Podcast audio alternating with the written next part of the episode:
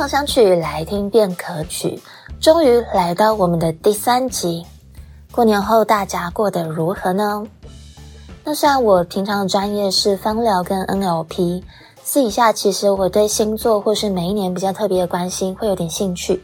虽然不是那么专业，但是会常常看到一些相关主题的影片。那过年前一段时间我看到唐奇阳占星老师的直播，他里面内容有提到今年身心灵工作者都会特别忙碌，还有大家也会越来越关注传播相关的议题哦。又过了一阵子，我在一个很特别的物理学家开的 YouTube 频道看了一段影片，然后内容是针对今年大家可能有听过的6星连珠落在水瓶座会有什么样的现象做一个简短的解说。那简单来说，今年电子科技业、网际网络传播相关，还有风象跟火象星座的人，应该可以好好把握机会，让自己的事业有更向上的提升。这两个影片内容在过年之后我都有蛮深的体会。我真的是年假一结束之后，没有一天工作是间断的，包括我现在录音的时间都是要等到228连假的时候才比较有空来录。但是我有帮自己统整一下自己最近的工作内容，就观察到一个还蛮有趣的现象。今年无论是讲课的内容或是平常的芳香咨询，大家想要听想要解决的问题，大部分都跟沟通还有调整认知是相关的。在这边做一个简单的解释，所谓沟通就是两个人透过不同形式做讯息的传递以及回复还有讨论，以达成共识的一种行为。简单来说就是你今天想要对方让步或是协助你去达成一个目标，但是这中间可能你们的认知是有一点落差的，那你们两个会进行一个谈话，然后讨论什么样的做法是你们两个都可以接受的。这简单来说就是沟通，我应该不用讲得太白话，大家每天都在做这件事情。那所谓认知是通过形成概念、知觉、判断或想象等心理活动来获取知识的过程。那认知过程可以是自然的、人造的、有意识或无意识的。大家有没有觉得就是认知的解释会比较拗口？所以我举几个比较白话的例子，例如我们很多人会问，你觉得什么叫做一份稳定的工作？有人认为每月有固定薪资的工作就是一份稳定的工作，但有的人却认为他觉得不一定每一个月的薪水是要稳定的，但如果这个工作对于市场的需求来说是越来越重要的，这样才是一份所谓稳定的工作，而且不会被淘汰。所以有的人会觉得像上班族、老师、公务员这类型的工作叫做铁饭碗，这才叫做稳定的工作。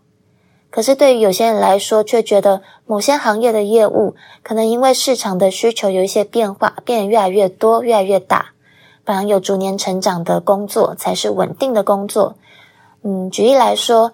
去年因为疫情的关系，可能很多行业都面临倒闭或是已经倒了。但是在这样的环境下，有一些跟健康相关的连带产业反而有大幅度的提升，例如户外用品店、运动相关的行业、保健食品业、身心灵产业等都包含在这个范围里面。所以我后来决定，我们今年的节目走向也会大多围绕这样个主轴，也就是沟通跟认知去设计我们的节目内容。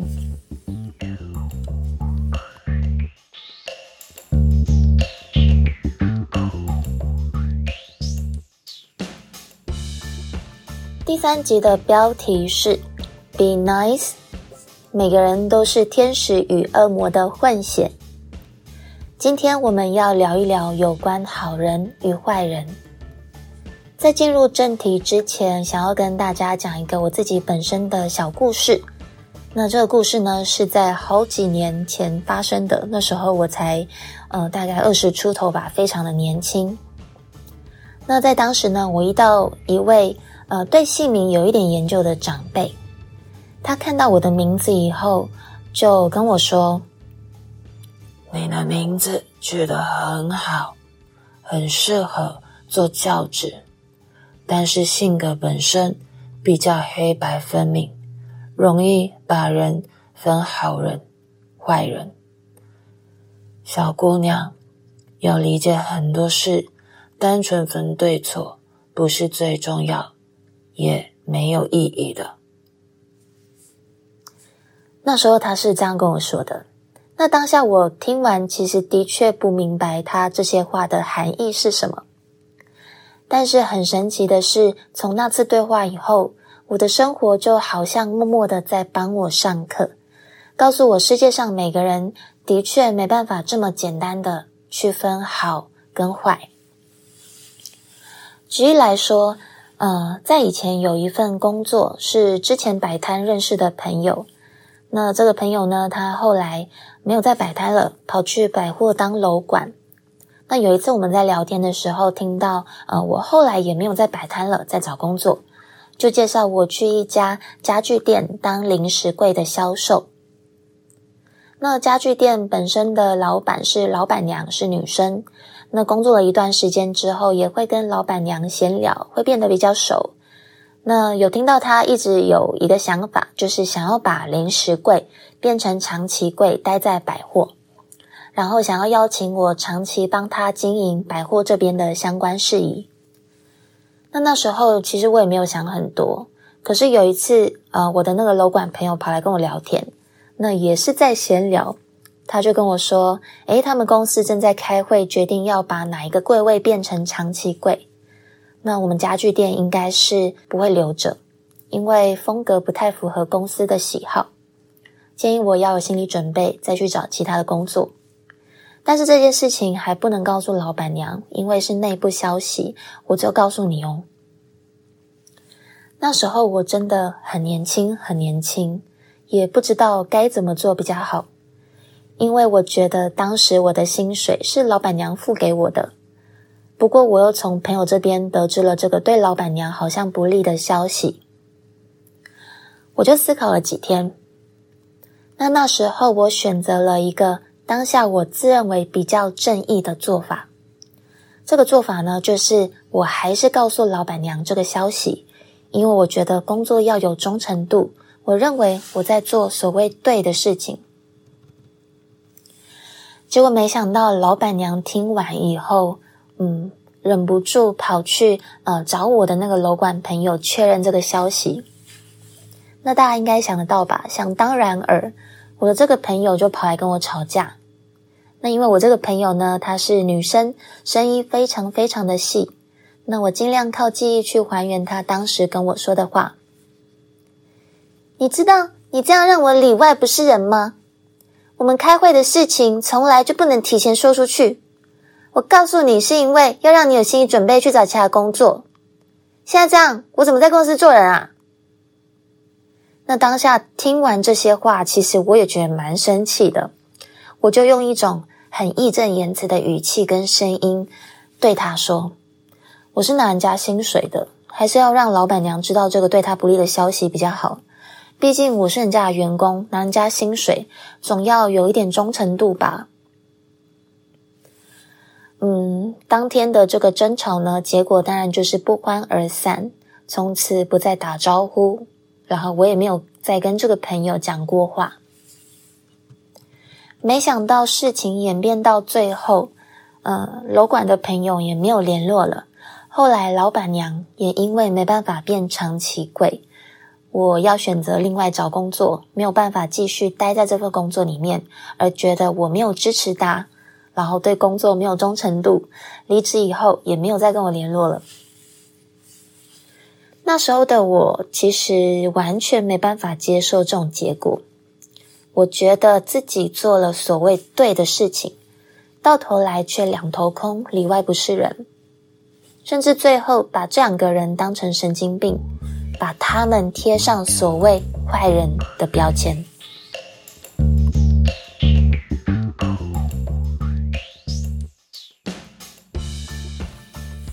过了好多年以后，我也陆陆续续换了蛮多工作的，那目前终于在芳疗讲师这个行业安身立命啦。那其中一个工作内容有一点像是咨询，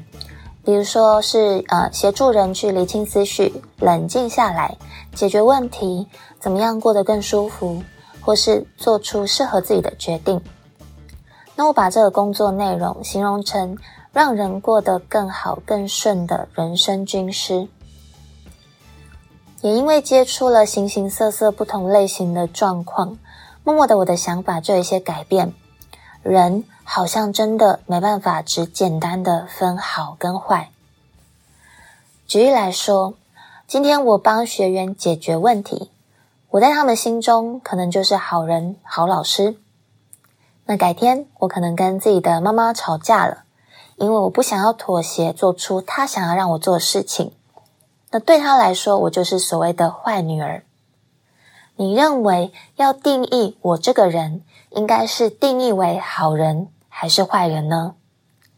大家觉得这样子粗略没有经过全面思考的分法合理吗？其实我们每个人在做决定和实际有一些行为的时候，都有自己的立场，自己的考量。而这些一定某部分对自己来说是有利的，某部分因为没办法满足每个人的需求，对他人来说或许就是不利的。但这些就只是人的选择，我们不用特别去定义他们是好还是坏，他只是在实行他当下认为最适合他的决定而已。那为什么我们会这么容易的去帮人分成好人或坏人呢？可能有以下2个原因，我觉得你可以听看看。第一个原因，我们的大脑呢，其实每天要处理的讯息，每分每秒都非常非常的多。那因为耗能嘛，为了要节省能源，我们的大脑呢，会自动把接触到的人事物分门别类。白话来说，就是所谓的贴标签。贴标签其实是我们人类大脑的本能。对我们的大脑来说，当你对别人贴了各式各样的标签，就不用再多花时间去思考要如何去定义一个人，因为可能还有很多正事，更重要的事情是需要动脑的。这是第一个原因。那第二个原因，相信大家应该也不陌生。去写作业，不然就是坏小孩。要听父母的话才是好孩子哦。我觉得你做得很棒，真是乖宝宝。这些话你应该都有听过吧？其实我们从小就一直在被这些话默默的洗脑，好像应该要符合任何大人的期待，才是所谓的乖小孩、好宝宝，反之亦然。所以当我们在成长还不成熟的阶段，也会自然而然的把人一分为二，因为这是你从小到大受到的对待，学到最多的就是这种分法。以上是简单让大家了解任何人，包含自己，都没办法用这么简单的方式去一分为二，因为太笼统也太不公平了。那如果你问我重来一次的话，我当时还是会告诉老板娘，我们没办法变成长期柜待在百货的小道消息吗？我想答案还是会是的，我依旧会做同样的举动。因为这就是那个阶段，我那个年纪会做的事情，或许不一定是最好的做法，但因为这个事情让我慢慢了解到人是多元复杂，各有立场考量的。说穿了，大家其实都只是想过得舒服点，对吧？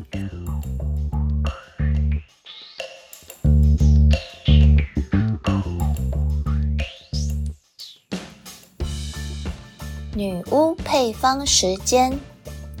何必让自己落入好人与坏人的陷阱呢？用植物做自己吧。在我们生命的道路上，总会当过或被指责过几次坏人，好像所有其他的好都不及一件坏事。所谓好事不出门，坏事传千里，我个人认为这是一句禁锢自己的咒语。那听完刚刚前面的节目内容，就别再让自己落入这种无意义的圈套了。在这边不免俗的介绍几个植物，让大家听看看哪些植物是适合自己，能协助自己做个更自在的人。我在这边调整一下女巫配方时间的内容，以后都会用玩一个占卜游戏的方式，让大家用直觉去选择1到2个植物。那我们今天可以选择的植物有3个，有天竺葵、丝柏、葡萄柚。那假如你是需要一些时间思考的话，在这边可以先按一下暂停键。选的诀窍就是不要想太多，或是如果你对这些植物的味道是有喜好的话，也可以从喜好去选。以下介绍的植物是从这瓶名为橙醉浪漫的复方精油挑选几个植物出来，让大家自由去对应。如果想要更自在的做自己，这瓶复方能发挥你最大的个人魅力哦。那我们先来介绍天竺葵。选到天竺葵的人呢，很大几率你可能是一个工作狂哦，或是对别人赋予你的框架是非常执着的人。你可能很努力的要爬到一个你想要的位置，只因为曾经有人把自己的价值观套用在你身上。举个例子，可能别人认为每个月要有多少薪水才是有为的年轻人。世界上只有社经地位高的人才有价值。如果没有达到这些对方的期待，仿佛自己就好像是坏人或是没有用的人吗？亲爱的，天竺葵可以帮助我们唤醒自己内在的声音，请静下来听看看自己想要什么。别人想要的东西或许不一定是你想要的，每个人有不同的追求。天竺葵将协助你爱你所选，选你所爱。再来是丝柏，选到丝柏的你，是不是每个阶段都有不太一样的变化呢？学生时期的同学，出社会后的同事，在社会上打滚了一段时间认识的朋友，好像每个人对你的评价都不太一样。有人觉得你个性变了，有人觉得成熟了，只有你自己知道。他们说的都是你。你是一个很善于成长的人，当然不会让自己一成不变。在这边，丝柏要提醒你，不好的或失败的过去，并不能代表你这个人，而是将成为你的养分，用在现在，未来会因此获得你想要的丰收。如果过去的人对你有不好的评价， let it go。生而为人，如果没干过几件坏事，那就是神了。最后来到我们的葡萄柚，所有的果皮类精油都拥有轻松幽默的人格特质。你的这份好心情、好状态，身边的人往往也受你感染。但有一点完美主义的你，难免会有把专注力集中在自己不足的事物上，而变得闷闷不乐。例如，别人好像比自己会说话，别人比自己早成家立业，别人比自己有更多的朋友，比来比去却忘了自己的特质，也许也是别人羡慕的。别再跟人比较了，有时候一个有趣的灵魂，比物质上的多寡还来得有吸引力哦。葡萄柚能协助你，让你的灵魂真实的被大家看见，让你的笑声被大家听见。那以上就是我们今天的女巫配方植物占卜，有没有对应到你呢？送大家一句话，人生苦短，是不是别要求自己一定要做好人，做真实的人可能会比较快乐哦。